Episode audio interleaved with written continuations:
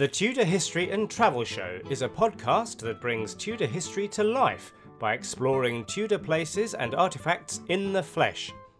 You will be travelling through time with Sarah Morris, the Tudor travel guide, uncovering the stories behind some of the most amazing Tudor locations and objects in the UK.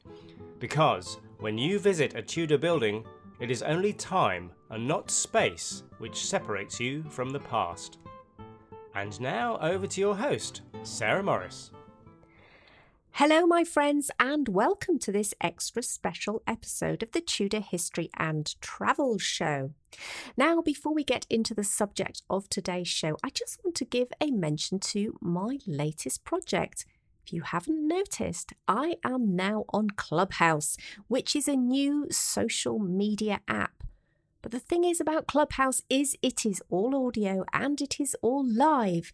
And I'm on there currently with three of my fellow bloggers and vloggers and podcasters. That's Philippa Brewell from British History Tours, Catherine Brooks from the Tudor Tracker, and Katharina Marchant from Reading the Past. And together we have started the Tudor History Club alongside the History and Culture Club. And throughout the week, we are running rooms based on a particular theme. A lot of it, I have to say, is around Tudor history, although not exclusively. And if you are a member of Clubhouse, then you can come on, join our rooms, hear us chatting live, and even join in the conversation. Now, currently, Clubhouse is for iPhone users only, although be assured, I am told that there is a 90% chance that this will be now available to Android users by May, so not too long to wait. And you have to, at the moment, get onto Clubhouse via invite only. Now, if you are wanting to get an invite but haven't yet got your hands on that one, then do check out my social media channels, both my Facebook group and my Instagram channels where from time to time I get underway a feedback, invite feedback chain, a giveaway chain, and uh, you can join in and put in your request for an invite. So look out for that. And we are having loads of fun over Clubhouse, over on Clubhouse. It really is quite a unique platform, and the interactivity and the fact that we can chat live makes for so much fun. So I do hope to see you there if you are not already on on the platform. Okay, with that said, I want to turn my attention to today's interview. And I had the pleasure recently of talking to two ladies, uh, and that is uh, Linda Collins and Siobhan Clarke, who have recently written and are about to release a new book called King and Collector Henry VIII and the Art of Kingship. So, I'll leave Linda and Siobhan to introduce the book for themselves. So let's go straight over and join in the conversation. So, hello, Siobhan and Linda. Welcome to the Tudor History and Travel Show. Hello, Sarah. Lovely to be with you today. Yes, hello, and thank you for inviting us. Oh, you are most welcome. And it's going to be a real treat today because you two ladies have a new book out called King and Collector Henry VIII and the Art of Kingship. Now, I love art, a royal art, royal collections. So I think this is going to be a smorgasbord of delight for us to enjoy today. And I'm looking forward to hearing all about the book and your research and your conclusions. And that's what we're here to do today. So maybe I could just kick off before we get into the book to allow you to introduce yourself for those people who maybe don't know you. So maybe, Linda, you want to go first? Fine. Well, I'm Linda Collins and working with Siobhan, this is the second book we've done together. And we have another one in the pipeline as well. Um, I worked for the Royal Palaces for over 20 years, so very close to all the things we're talking about. And I loved every minute of it. So it's become more of a, a passion than than a job, which is fantastic. Oh, it sounds lovely. Siobhan, what about what about you? What's your background?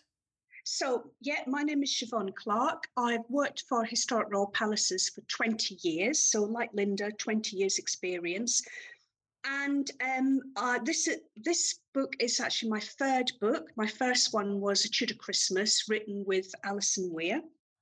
So this is my second book with Linda, and as Linda explained, we're now working on the third, and we both feel that it the partnership works really well for us because um, Linda's an art historian um, and, an, and an accredited lecturer with the Art Society. So she brings a wealth of experience on the art side, um, whereas I'm, I focus on the history. So we find that together um, it works and we enjoy working as a partnership. Mm-hmm what a perfect blend that is. And I, having worked in a writing partnership myself with Natalie Grueninger, I know what a joy it is when you find that perfect sweet spot of complementarity. And it really, because writing can be a lonely business when you're on your own, can't it? So, what a wonderful thing for you both to do. So, let's talk about the book. So, as I say, it's, it's called King and Collector Henry VIII and the Art of Kingship, uh, published by the History Press. So, um, how did this the inspiration for this book come about? Why did you write it? Well i would say we started to write it because the book we did last time was principally history. And i'm an art historian. I love the art side. And we suddenly looked through books that were available and there's very few that cover the art and the history together so we thought this is a, a, partnership made in history here. I can spend my time looking at wonderful paintings, and then Siobhan can spend her time weaving the history around the time as well. So we both sort of fell into it as such, and it's worked incredibly well because we're both doing what we love. I was um I was reading a little bit about about your book, and I think one of the things, and this may be um, part of uh, the answer to the question I'm going to ask next, which is really what it's what it's all about. But I was interested when I was reading about the book. The blurb was saying about how Henry used art was not necessarily for the sake of art in itself it was for storytelling so maybe you could talk us a little bit around that you know what what people can expect from the book what as a broad brushstroke, what's the book going to tell us about? So it, it is a book about art, but it's about the stories within and around each artwork. And, and I think that's very apt because that's what interested Henry. He wasn't interested in art for art's sake. He was interested in storytelling and using art to push forward his political agenda and his pursuit of glory and magnificence. And it's also all taking part in the early 16th century, which is a really pivotal moment in the history of English art, where you see all this influence coming in from the Renaissance and more um, continental artists coming over. And Linda will be able to explain a bit more about that. But I, I think it's a really interesting time uh, when Henry starts collecting. Um, we're also conscious that perhaps a lot of people perhaps you know, Henry's famous for so many things, but he's not particularly famous as an art collector. And so people might not be aware that he was a great patron. Um, we when when I show people around at Hampton Court Palace, I'm you know I'm talking about the paintings then. So again, that goes back to what we were saying earlier, in that that's one of the reasons why I suppose we, we wanted to do the book. We're both used to talking about the stories within within paintings and trying to relate that to the visitor and using art as a gateway to the history so it it just makes sense really to um to, to to weave a book around what we've been doing and to use art to tell the story of henry's life because mm-hmm. storytelling was very important to the king I'm not an art connoisseur, but I do appreciate looking at beautiful paintings. But fact that these paintings tell a story of Henry and Henry's life and reign, I think makes it even more interesting. And I think one of the things was we had a bit of a pre-chat before we got together to think about how, what's the best way to unpack this and talk about it. And yeah. and since we're talking about how Henry used art through his life, I think we thought a really good way to do that would be actually to look at his life from his childhood through to the end of his life and maybe pick up some of the examples that you looked at and you researched to highlight some of the highlights and lowlights of, of this most interesting of monarchs. So perhaps we could dive in at the beginning and maybe we could explore three or four different uh, artworks and maybe look at one from his childhood to begin with. Which one would you pull out? Well, I would certainly pull out the bust of a young boy by Guido Mazzoni. Been in the Royal Collection since 1498, and it's been described as various people. It's been described as a Chinese boy, a laughing girl, a German dwarf, where I have no idea where that came from, or Henry VIII as a seven year old boy. And Guido Mazzoni is from Modena, which of course was ruled by the Este family, these wonderful patrons of art. First commission was for them, but his major work is for a church of the Gesù in Ferrara, where he has compiled, produced an art that is made from terracotta of life-size figures and painted, coloured. Now, can you imagine going into the church at this time in the 15th century and seeing this group of life-size coloured people looking at you? And that's the main reason why this bust has been attributed to Mazzoni because of his work beforehand. Um, it's a fabulous piece. And the reason I like it is numerous, but the, the boy is smiling and he that's unusual in art because artists don't like painting smiling faces. The smile can turn into a grimace so quickly that um, it's not generally successful. But this boy is smiling.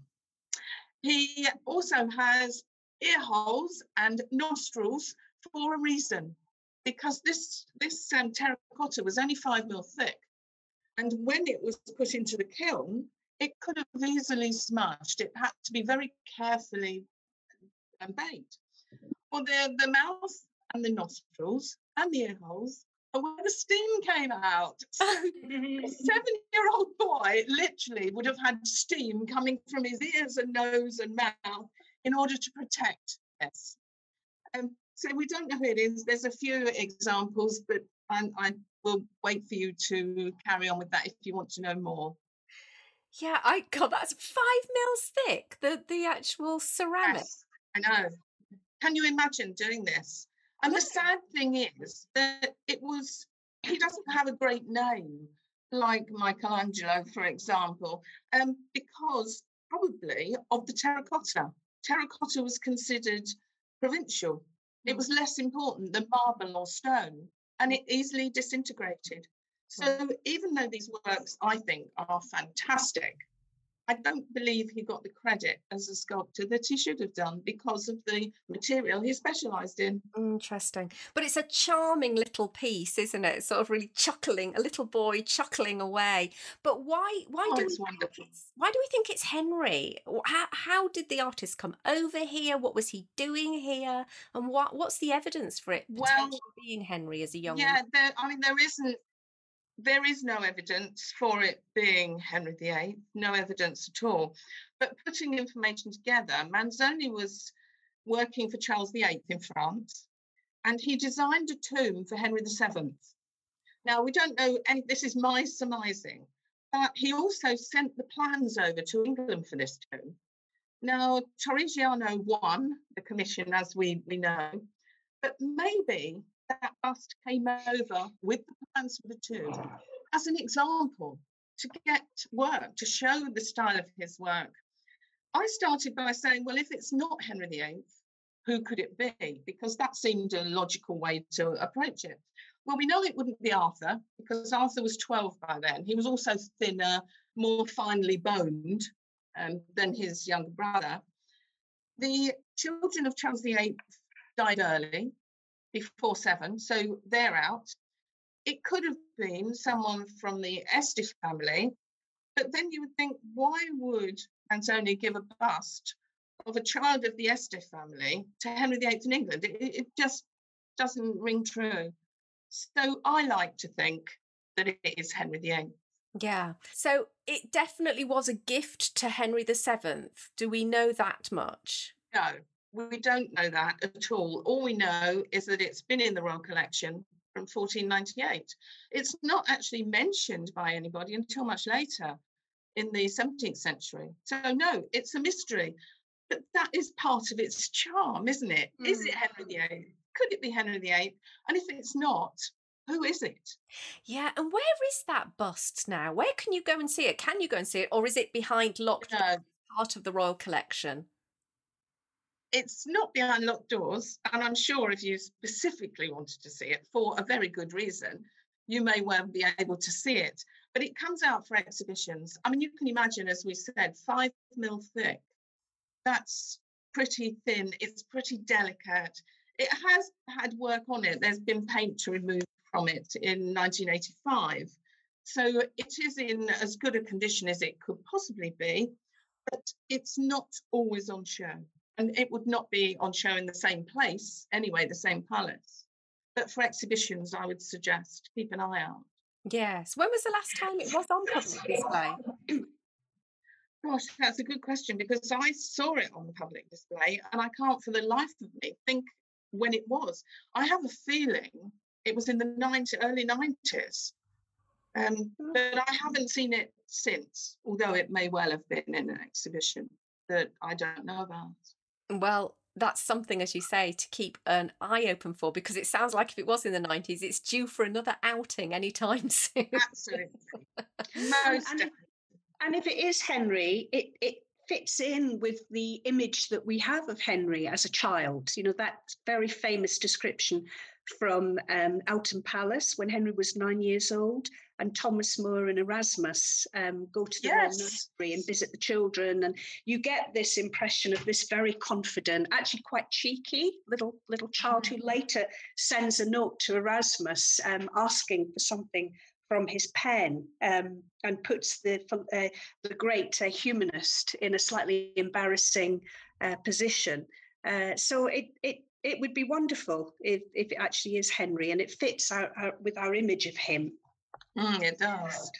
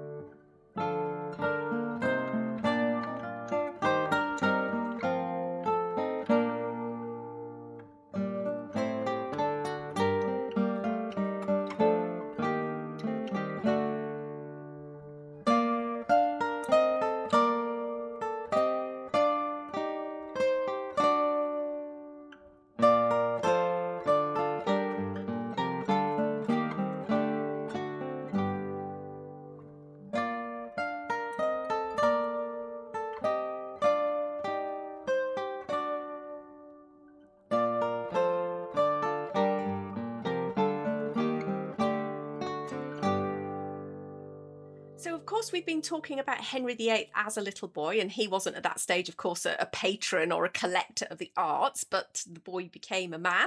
And we want to fast forward along his timeline to go to the point where Henry is now a reigning monarch. But where mm. are we stopping now in his timeline, and which piece of art are we going to explore? All right. So, I first of all, let's let's just make the point that um, Henry becomes king. He's he's interested in art right from the beginning. Um, he uh, commissions Torrigiano to come over, a great Italian artist to come over and prepare a tomb for his parents, Henry VII and Elizabeth of York. And, and he's very interested in getting artists from Europe to come to come to England. Um, but where we're actually going to stop next is 1520. Henry becomes king in 1509. So we're moving forward 11 years. Um, he's a young man um, in the prime of life, a, great uh, golden Renaissance prince who grew up with very strong ideas about chivalry. Um, his personal hero was Henry V, and of course, he dreamed of one day ruling France. Uh, he has two great rivals um, Charles V, the Holy Roman Emperor, and Francois Premier, the, the French king, both much more powerful than Henry, uh, both young, both Renaissance princes. There's a lot of rivalry between the three of them. Um, Henry has the advantage only in one thing, and that is that he's being wooed by both sides. Otherwise, he doesn't have any advantages. England is very much a subsidiary power at the time.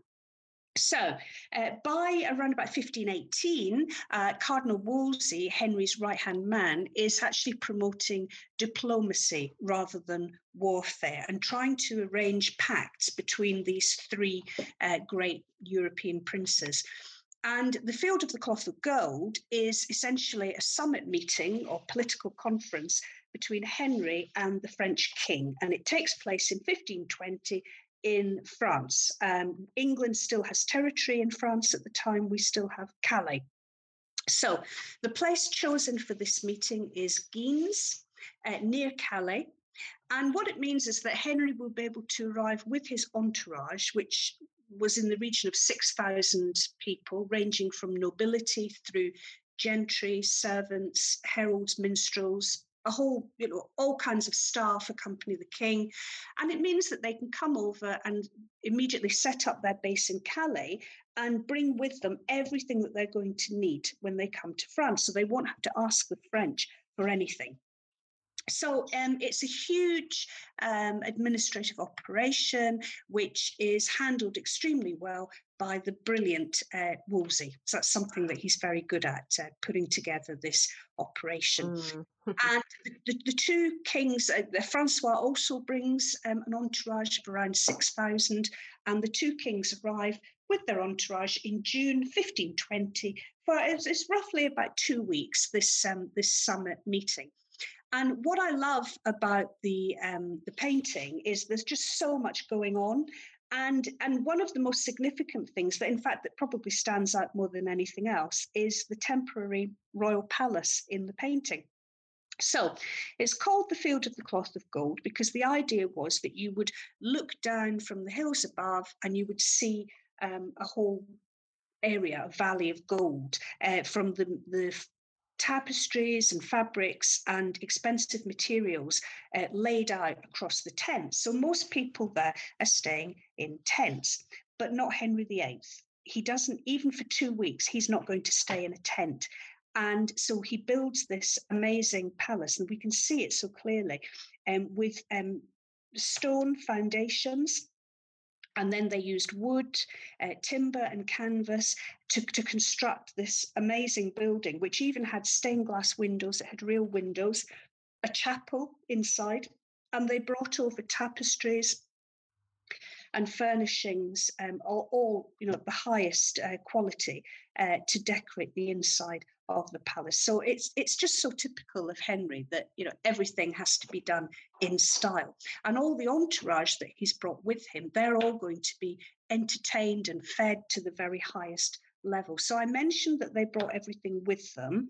Um, that would include glassware and plate, um, all the food that they're going to uh, need, including um, live livestock and, and vast quantities of fish, um, the wine, the beer, and even, and of course, bread is fundamental. And they even constructed their own bread oven and brought equipment to brew their own ale. Because French, the French, both the French bread and ale was considered of inferior quality. And as I mentioned, they wouldn't want to ask the French anyway. They they they want to be self-sufficient. So it, it's a huge undertaking. And we can see it all happening in this painting. We can see the palace, we can see the brick oven, uh, where they're baking the bread. We can see an amazing wine, wine fountain that ran with wine constantly and the little figures who uh, the little these little tudor people who have been helping themselves to the wine getting drunk uh, falling asleep being sick quarreling um, it's it's fascinating and then at the top right of the painting, we can see the tilt yard where the jousting takes place. We've got Henry and Francois at top centre, either embracing or quite possibly wrestling because they, they did have a wrestling match at the time. So this painting is just full of little little stories. We can see Henry arriving with his entourage, the cardinal riding beside him, and you know, this man is um, the cardinal is incredibly wealthy and powerful, and yet he chooses to ride on a donkey. Um, I think it's a donkey, or, or is it a donkey, Linda, or a mule? I'm not sure. But anyway, he's I've not. always said donkey, but you know, who knows? He's not on a horse, and he's also not wearing his red cardinal robes. So he's decided to present himself as a fairly humble uh, churchman and not for the wealthy um, statesman and powerful statesman that he really is.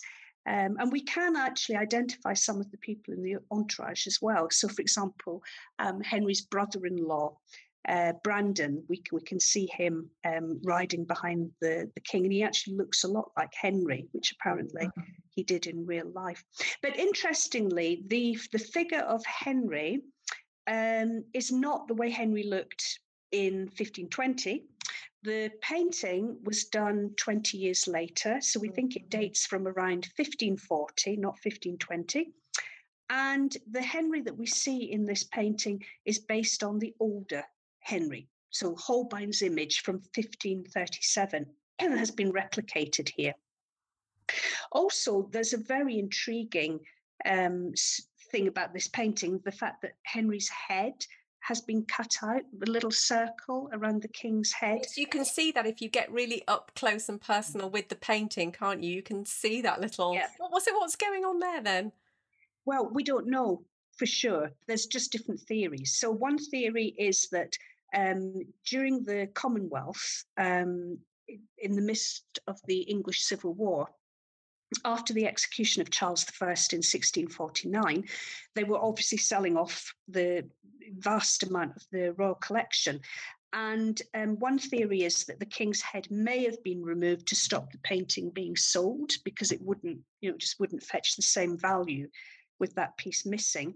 And there's another theory that it was removed by Spanish envoys who'd come to the court of James I in the early 1600s, and that they'd apparently they the, the idea is that they'd quarrelled with the king, and and they did this uh, because they were aggrieved. So I don't really know. I think if I had to choose, I'd probably go for the the theory that maybe it was to stop the painting being sold, mm. because clearly somebody kept it safe, and then the head was returned. Yeah. Unless it's a different head. I, I was going I, to say, do we know if it's the original? Has anybody analysed that? No, there is work going on at the moment because I think there's a change to it being a Netherlandish artist. So I I think we have to wait for that one. Oh, so it's all an ongoing. we like that. A little something to look forward yes. to. As it is in art. But I'd love to ask a couple of questions actually about, yes. uh, first of all, it, as you point out, it was painted in the 1540s, so towards the end of Henry's reign. Now, just very recently, I was in a chat room on Clubhouse, which is a social media platform, and we were talking about this painting, and somebody said, well, Why was it painted then?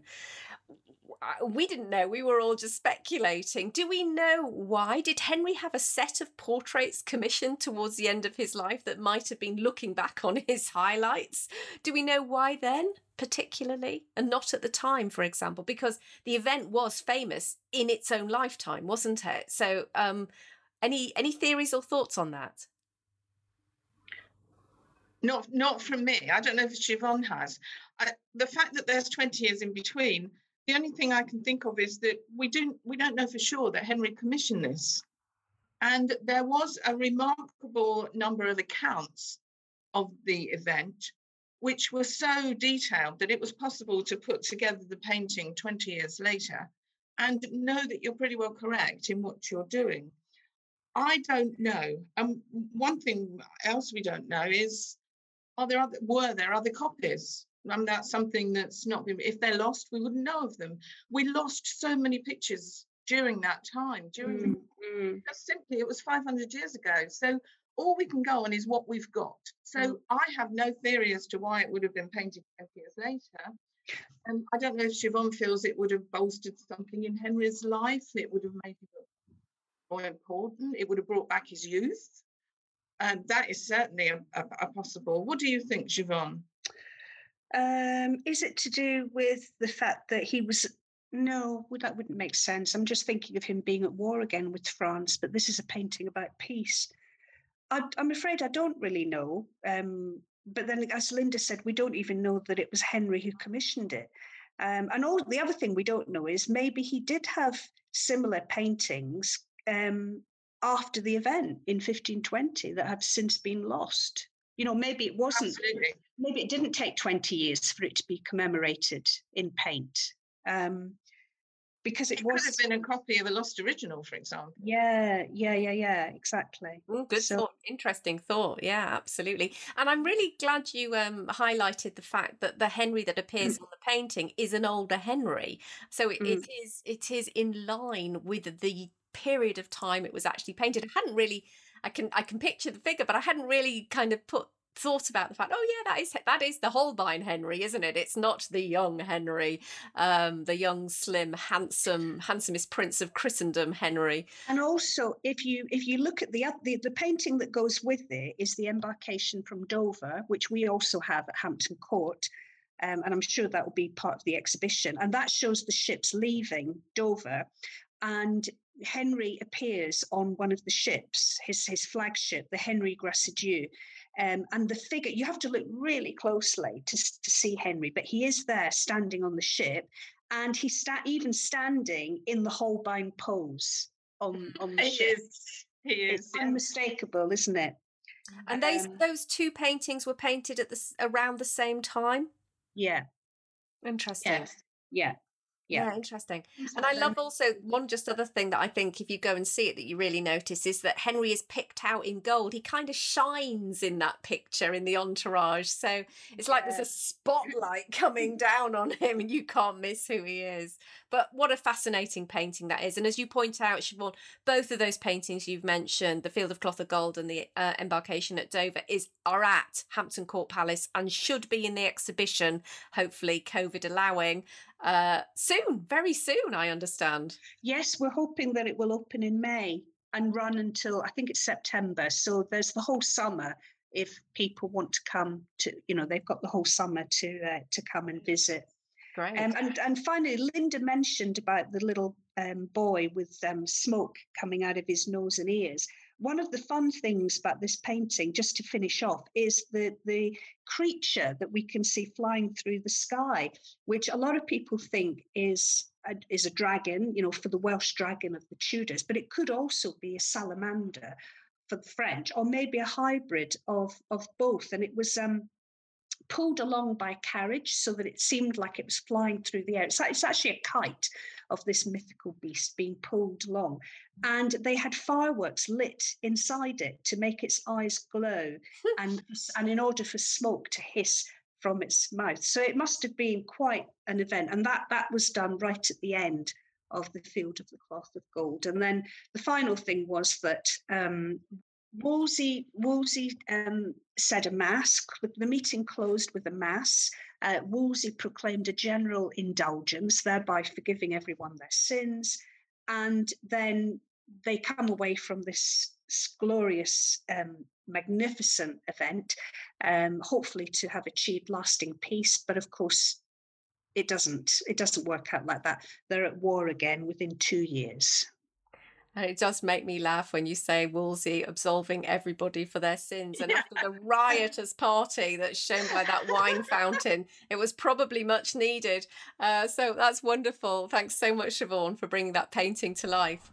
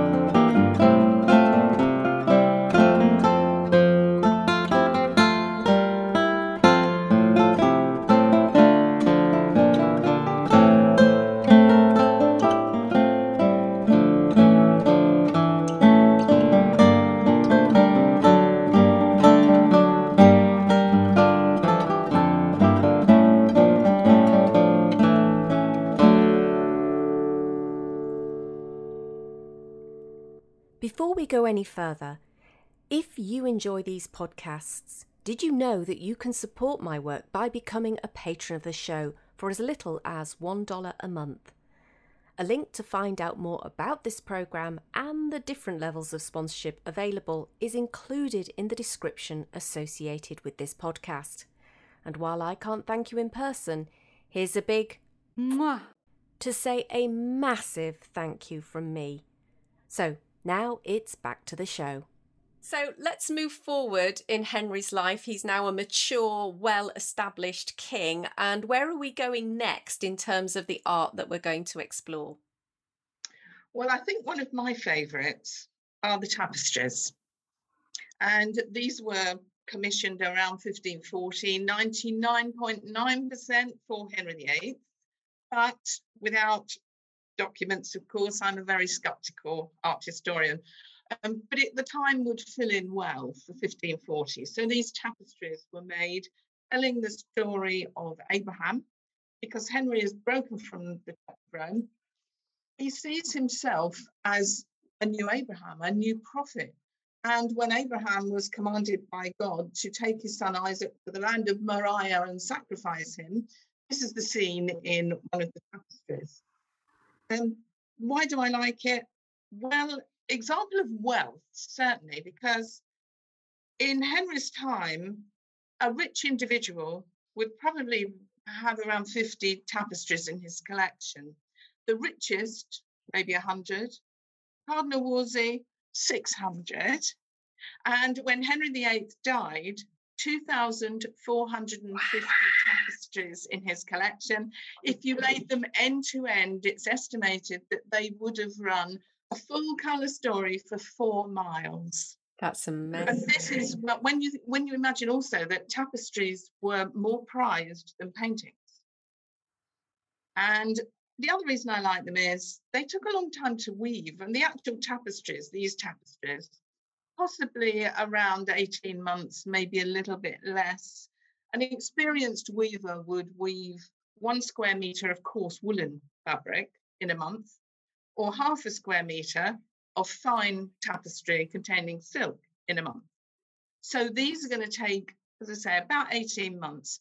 But then you have to think we've got to get the wool, we've got to get the silk, we've got to set up the looms, we've got to roll them, package them, and deliver them again, which takes time. And the thing I like is that you needed patience. And do you think they were ordered by Henry in 50, around 1540 possibly to make sure that his son, born in 1537, survived infancy, because he would use this as um, he believed he was the prophet leading the English people in the same way as Abraham. He needed the son to complete the story. So, probably not commissioned until then to make sure the, the baby survived. But then he had to wait. And this is what I find amusing. So, ordered around 1540. 1540, he married Anne of Cleves. He was married to Anne of Cleves. Six months later, he was divorced. He married Catherine of Howard, Catherine Howard. 18 months later, he ordered her execution. He married Catherine Parr at Hampton Court in 1543. The tapestries had still not arrived.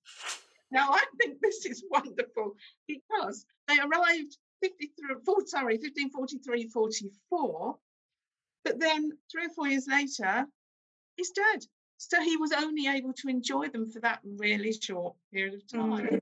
So it takes a lot of patience to order tapestries like that.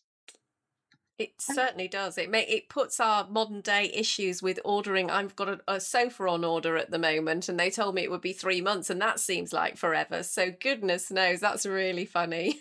exactly. All that happened in his life while these were being woven. Um, yeah, no, no Tudor Amazon in those days, unfortunately. they are incredible works of art, and I love them. Another reason I find amusing in the tapestries is that we have to remember that these are a set of tapestries ordered for the King of England. There were other copies, I believe, made from the same cartoons. But these are probably the, the most valuable and expensive tapestries made in the Kempeneer workshop. So you set your loom up, you have between five and six men along the bottom of the tapestry weaving it for a period of probably around 18 months, maybe a bit less. The most important tapestry is the sacrifice. And this is because people would have known it would have been a conversation piece, but, but also for other reasons, things like the baptistry doors in Florence, where people often mark the beginning of the Renaissance. The scene given to the artists competing for the door commission um, was that scene, the sacrifice. So it would have been a very known and conversational piece. So important. The weavers were paid according to their skill. And one thing I should say also that somebody asked me once, was it five weavers or six weavers on each tapestry? He said, well, if you think about it logically, they have to pass all this between themselves, the threads between themselves, depending on the length of their arms. There's no other logical way to think about it. If you had short armed men, you probably needed another one. And but if you look at the top of that sacrifice tapestry, there is a cartouche and it's written in Latin, the story of the uh, tapestry itself. But on the bottom line of that is a mistake, an error. It's not woven into the tapestry.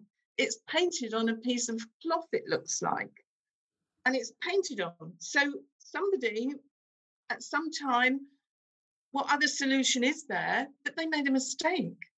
Gosh, this poor man possibly never worked again. The most important set of tapestries for Henry VIII is weaving the most important tapestry of the set. And there we find this error, which I just find, again, it's so human. I love it. And those tapestries are hanging at Hampton Court today. They yeah. are. They so are. you can go and see that mistake. Where can you go and yeah. spot it? Just for those people who like something a little bit of a, a Tudor challenge, where would they go to see that? Well, go into the Great Hall, take some uh, binoculars with you because it's at the top of the tapestry and they are 26 foot by 16. So you'll need to look up. You'll see a figure of a lion with its paws over the top of the cartouche. And under that is the writing. So, I mean, I must say that we don't know this was a mistake. So, anyone with any knowledge about it, I'd love to hear from them as to what else it could have been. Um, but it certainly looks that way. Yeah, that's so funny. But we don't know what the mistake was. We just know it's been kind of painted over. So there is the assumption that there was a mistake beneath it. Is that right? Yes, that that mm. my interpretation of it. It's the only um, it's the only solution I can think of as to why that would happen. But it's because it's human, isn't it? Mm. It's this is what we love in art. We love the fact that I had a wonderful history teacher at school who always said, always remember in any historical situation, these are people like us. And this is so true. Yes, we do make mistakes. we did say the doorbell might ring or this might happen. And it happened in Henry VIII's time. And it's those little examples that I really love the humanity of it all. And have those tapestries hung at Hampton Court since they have been commissioned? Is there that sense of continuity, or do we know if they were taken around, moved around? Because obviously the royal household moved, so I, yeah. I guess they must have moved. Yeah, yes, we did. They yeah. would have moved because We've they were so easy to roll, and you could carry them quite easily, and because they were warm, and because they were prestigious. You know, you could put a painting up, but it's not going to keep you warm on a February night. So tapestries would have travelled around, yes. But we've got examples. We know that the Abrahams were hanging in Westminster Abbey for the coronation of Elizabeth I. Exactly. And they hung again in Westminster Abbey for uh, James II in, you know, um, 100 years later. Um, so they were certainly prestigious, you know, that they wanted to have them at coronations. Mm. But I but I think that um, they were probably only moved for really really special occasions like that. As far as we know, Hampton Court has always been their home. Yes. And they're heavy as well. They're not easy to take That's around. Right. Easier yes, than paintings, yes. maybe. But I've always been told that one square meter of tapestry, because of the gold and silver in it, and the wool and silk that they're made of weighs 10 kilos. So these are 26 foot by 15. I did have a, a wonderful maths teacher who I was taking around once who came up with the figure of around a ton. so oh. I don't know if that's right or not because maths is my weak subject. Um, but they're certainly heavy. Yeah, 10 yeah. square metre. Yeah, but clearly they were the most prized to have ended up to be chosen to go into Westminster Abbey for two coronations. They were the best yes, set. Absolutely. Lovely. Okay, so that thank you so much for that. And of course, I love the fact that you can still go to Hampton Court and you can still stand in front of them and you can gaze upon them, and and that is a miracle. And I just adore that fact. The biggest thing I think to invite your um, listeners to remember is that we have different words for tapestries then and now. These tapestries were woven, not sewn as we would consider maybe a tapestry today. And they're woven between 18 and 21 warps to the inch.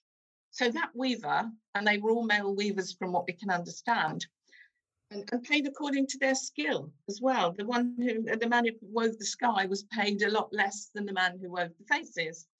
Um, but it would take that weaver, he'd have to weave through 18 to 21 strings of that loom to produce one inch of that tapestry.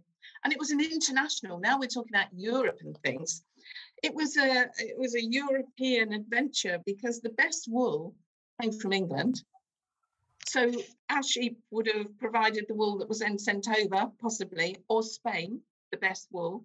The mm. silk came from Venice or Cyprus, and the silk came from Italy or Spain. So this is a European adventure. Um, and yeah, they were they were expensive. They would have cost at least fifteen hundred pounds, about the same as a battleship, a fully fitted battleship. Well, when you describe where the raw materials are coming from and the amount of intensive labour, it's not surprising that they that they cost as much as they did. But um, no, fantastic. and they weren't sold. They weren't sold. That's the big thing. During the Civil War, mm. they were not sold. Cardinal Mazarin wanted to buy them, um, but they decided that they were to be kept, and they remained, of course, in the royal collection up to today because of that. They didn't go abroad like many other works during the Civil War. Yeah. So yeah, sorry, a bit um, perhaps over enthusiastic there, but they are wonderful. well, there's a wonderful amount of detail in that, and as I say, you can stand in front of those tapestries for ages to appreciate them. So I heartily urge people, if they haven't, to make a beeline for Hampton Court. I can't imagine there are many people who, if they haven't been to England, haven't been to Hampton Court if they love the Tudors. But look out at those tapestries.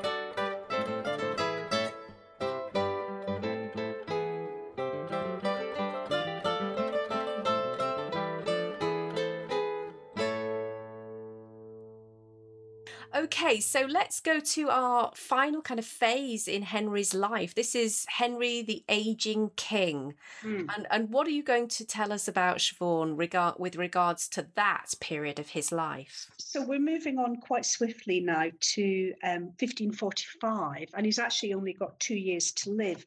And in the later artworks, we start to see insecurities coming through, which, which very evident in the Whitehall mural, and also to some extent in the painting I'm going to talk about. And this is the family painting, the family of Henry VIII.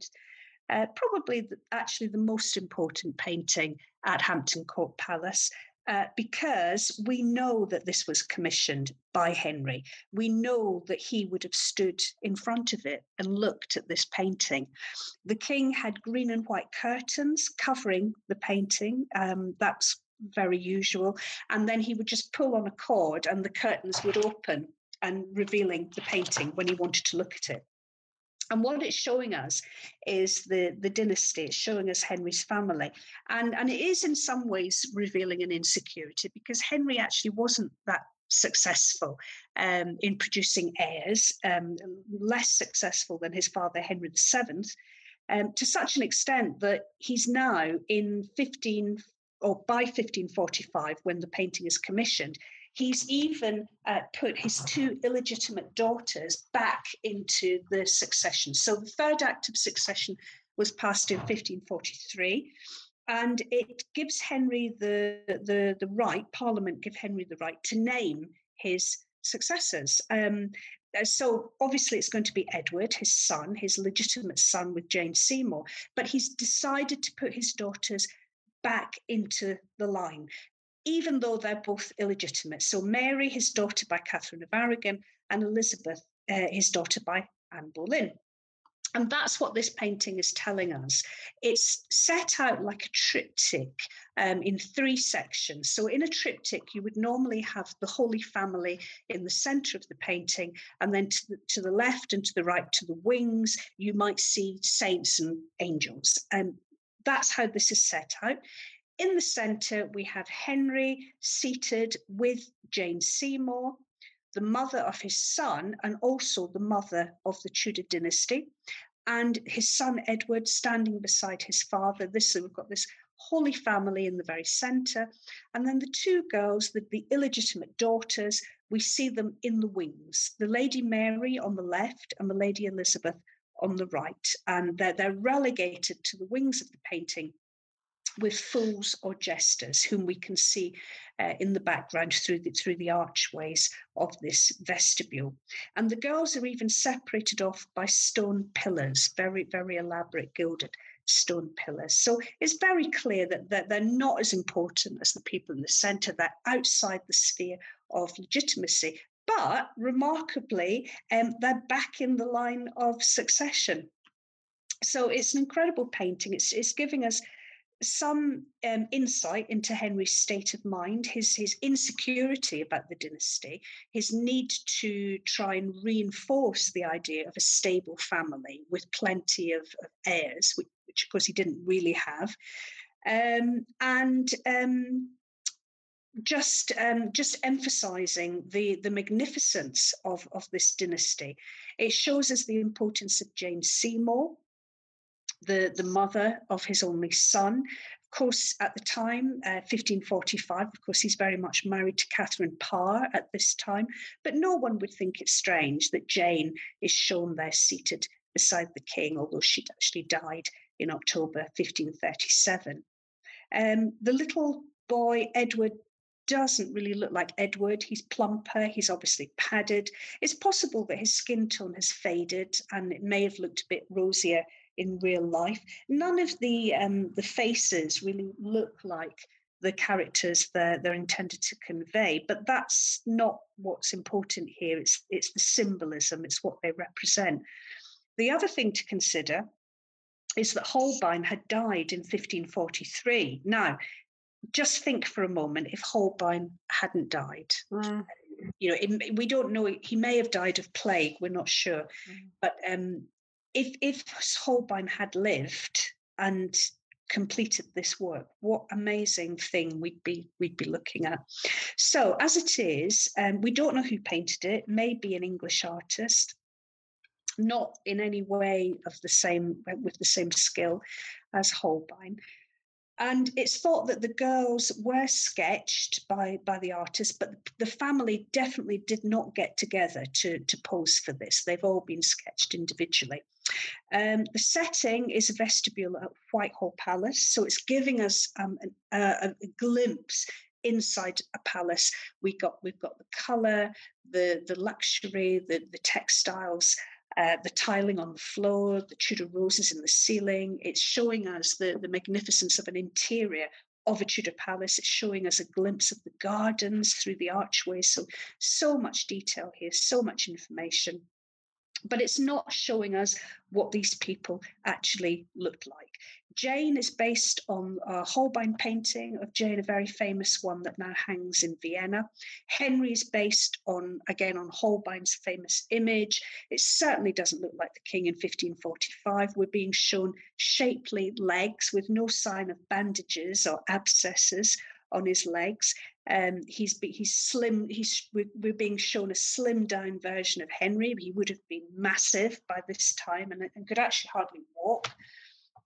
So it's not a true representation.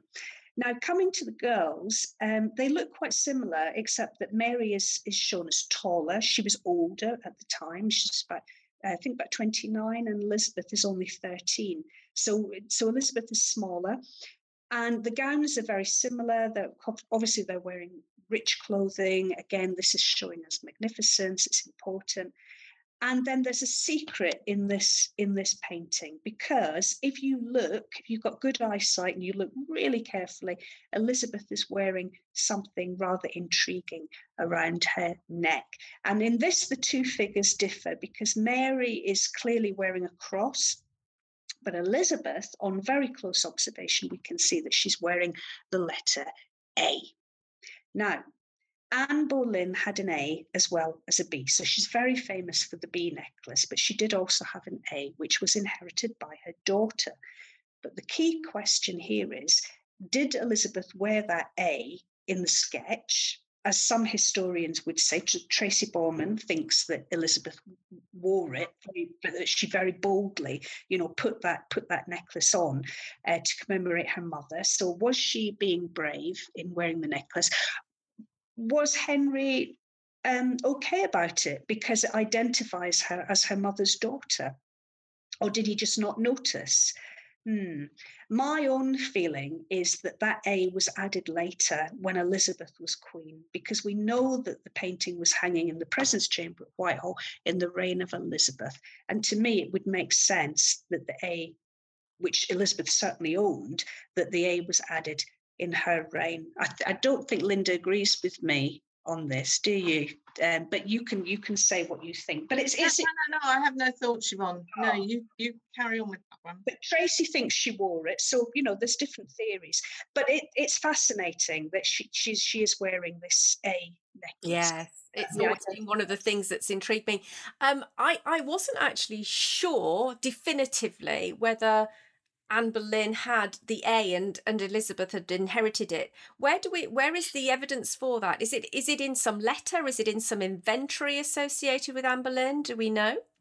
Oh, it must be listed in the in the inventories in in Elizabeth because Elizabeth um, inherited some. Um, I think it's um, virginals from Anne as well. The virginals Mm. which are in the V and A. Yes. So it's just from possessions from Elizabeth's own inventories. There are certain possessions that she would have received from her mother. And it's wonderful, as you say. Again, you can go and stand there. You can go and see that A necklace around Elizabeth's neck. So, you know, for those of you who haven't been, that's something to go and specifically look out for. But I think Yeah. that's it's that one of those very rare connections that we see Elizabeth referencing her mother, and it very, very rarely happens. So it's just amazing to see it there captured in that painting, I always feel. Yeah. And also, I think what I'd like to tell visitors when they look at this painting is, you know, obviously it's all about the dynasty. And Henry's hand is resting on the shoulder of his son. So clearly, this is how it's going to be. He has made provision if the unthinkable should happen and Edward died, provision has been made for the girls. But the irony is that his true heir, of, obviously, is not his son it's his daughter Elizabeth who stands there on the right, who at this point, you know, nobody really thinks uh, she's going to ever come to the throne, and yet she does. And her long reign will provide all the peace and stability that England needs. The arts will flourish. We'll see the, the religious settlement that she provides to the Church of England, the defeat of the Spanish Armada, and this golden age that Elizabeth will um, uh, reign over. Um, a brilliant, brilliant, he couldn't have wanted a better heir and successor um, than his daughter Elizabeth. And he, and he just doesn't know it at this time. It's a tragedy, isn't it? I love the description. So we've seen possibly Henry captured as a small boy in all his innocence without an agenda, a kind of potentially a very authentic, fun loving, mischievous young boy. And then we see the, you've described the art of the adult king, where it's all about glory and aggrandizement and um, comparison of himself to these religious paintings and icons and stories. And then finally, there, Siobhan, you've talked to us about towards the end of his life, maybe when Henry was becoming more reflective about what happens next, moving from focusing on storytelling about glory to storytelling about stability. Uh, so I think that's a lovely narrative that we see through the art. So thank you so much for explaining that to us. Well, thank you for inviting us because I Mm. thoroughly enjoyed it. Thank you very much indeed. You're most welcome. But before we go, we must find you must tell us your is your book out now? Can people buy it now? When when was it published, and where do they go to get a, co- a copy? Soon, not long now, um, in April, is it the 15th, Siobhan, or 16th? yeah, the 15th. 15th of April. Um, you can buy it, you can pre-order through Amazon. Um, well, I hope you enjoy it. I hope the the readers enjoy it as much as we've enjoyed writing it. Let's put it that way. We've had a lovely Yeah. time. It's Oh, been a real pleasure to write it. Oh, I'm and we sh- hope, and also we hope that we will inspire people to come to Hampton Court Palace and and see all these wonderful treasures in reality. Oh, I'm sure as soon as we all can, we'll be beating a path as fast as possible. I know I will be, that's for sure. Let me in, let me in.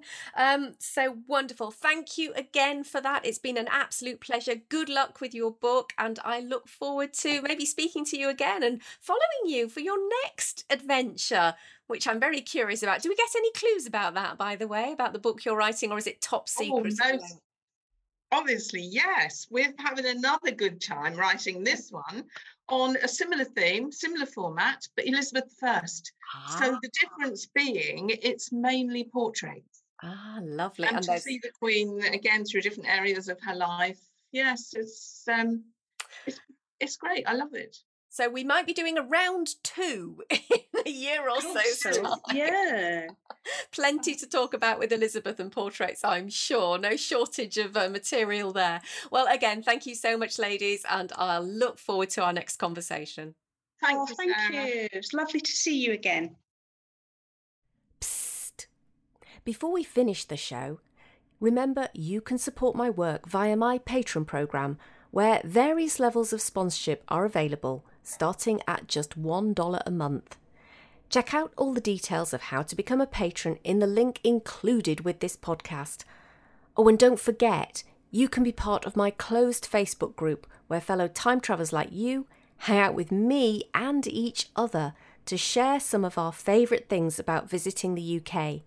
From great Tudor places to visit to the best way to take your cream tea in an afternoon. From the latest travel news to the traditional Sunday roast. So don't miss out, and you can apply to join by clicking on the link in the description. So now it's back to close the show. Well, that's a massive thank you from me to both Linda and Siobhan for sharing those stories of Henry VIII as a collector and patron of the arts. And remember that you can see some of those pieces today at Hampton Court Palace, including the tapestries and the picture, The Field of Cloth of Gold, and the other sister painting that was mentioned, The Embarkation of Dover both of which are likely to be featured in this year's postponed exhibition at Hampton Court Palace about the Field of Cloth of Gold. So that's something for us all to look forward to.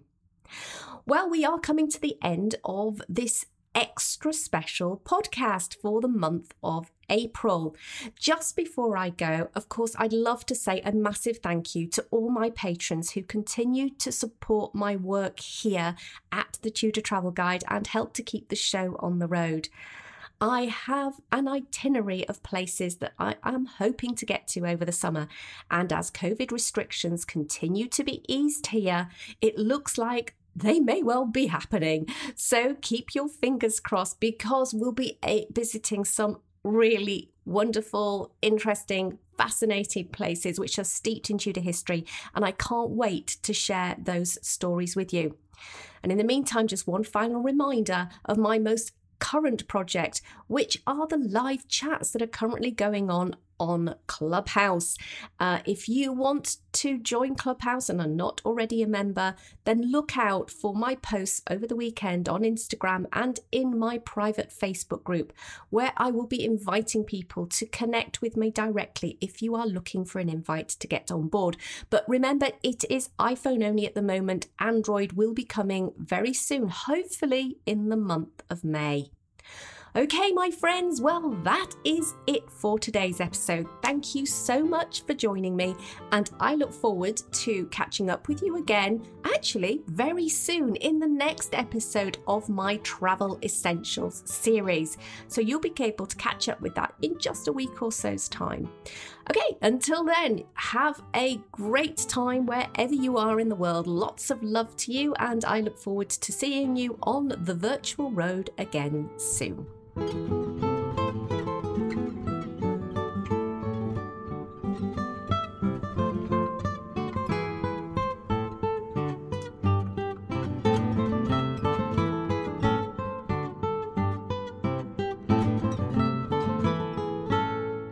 thank you for tuning in to today's episode of the Tudor History and Travel Show. If you've loved the show, please take a moment to subscribe, like, and rate this podcast so that we can spread the Tudor love. Until next time, my friends, all that remains for me to say is happy time travelling!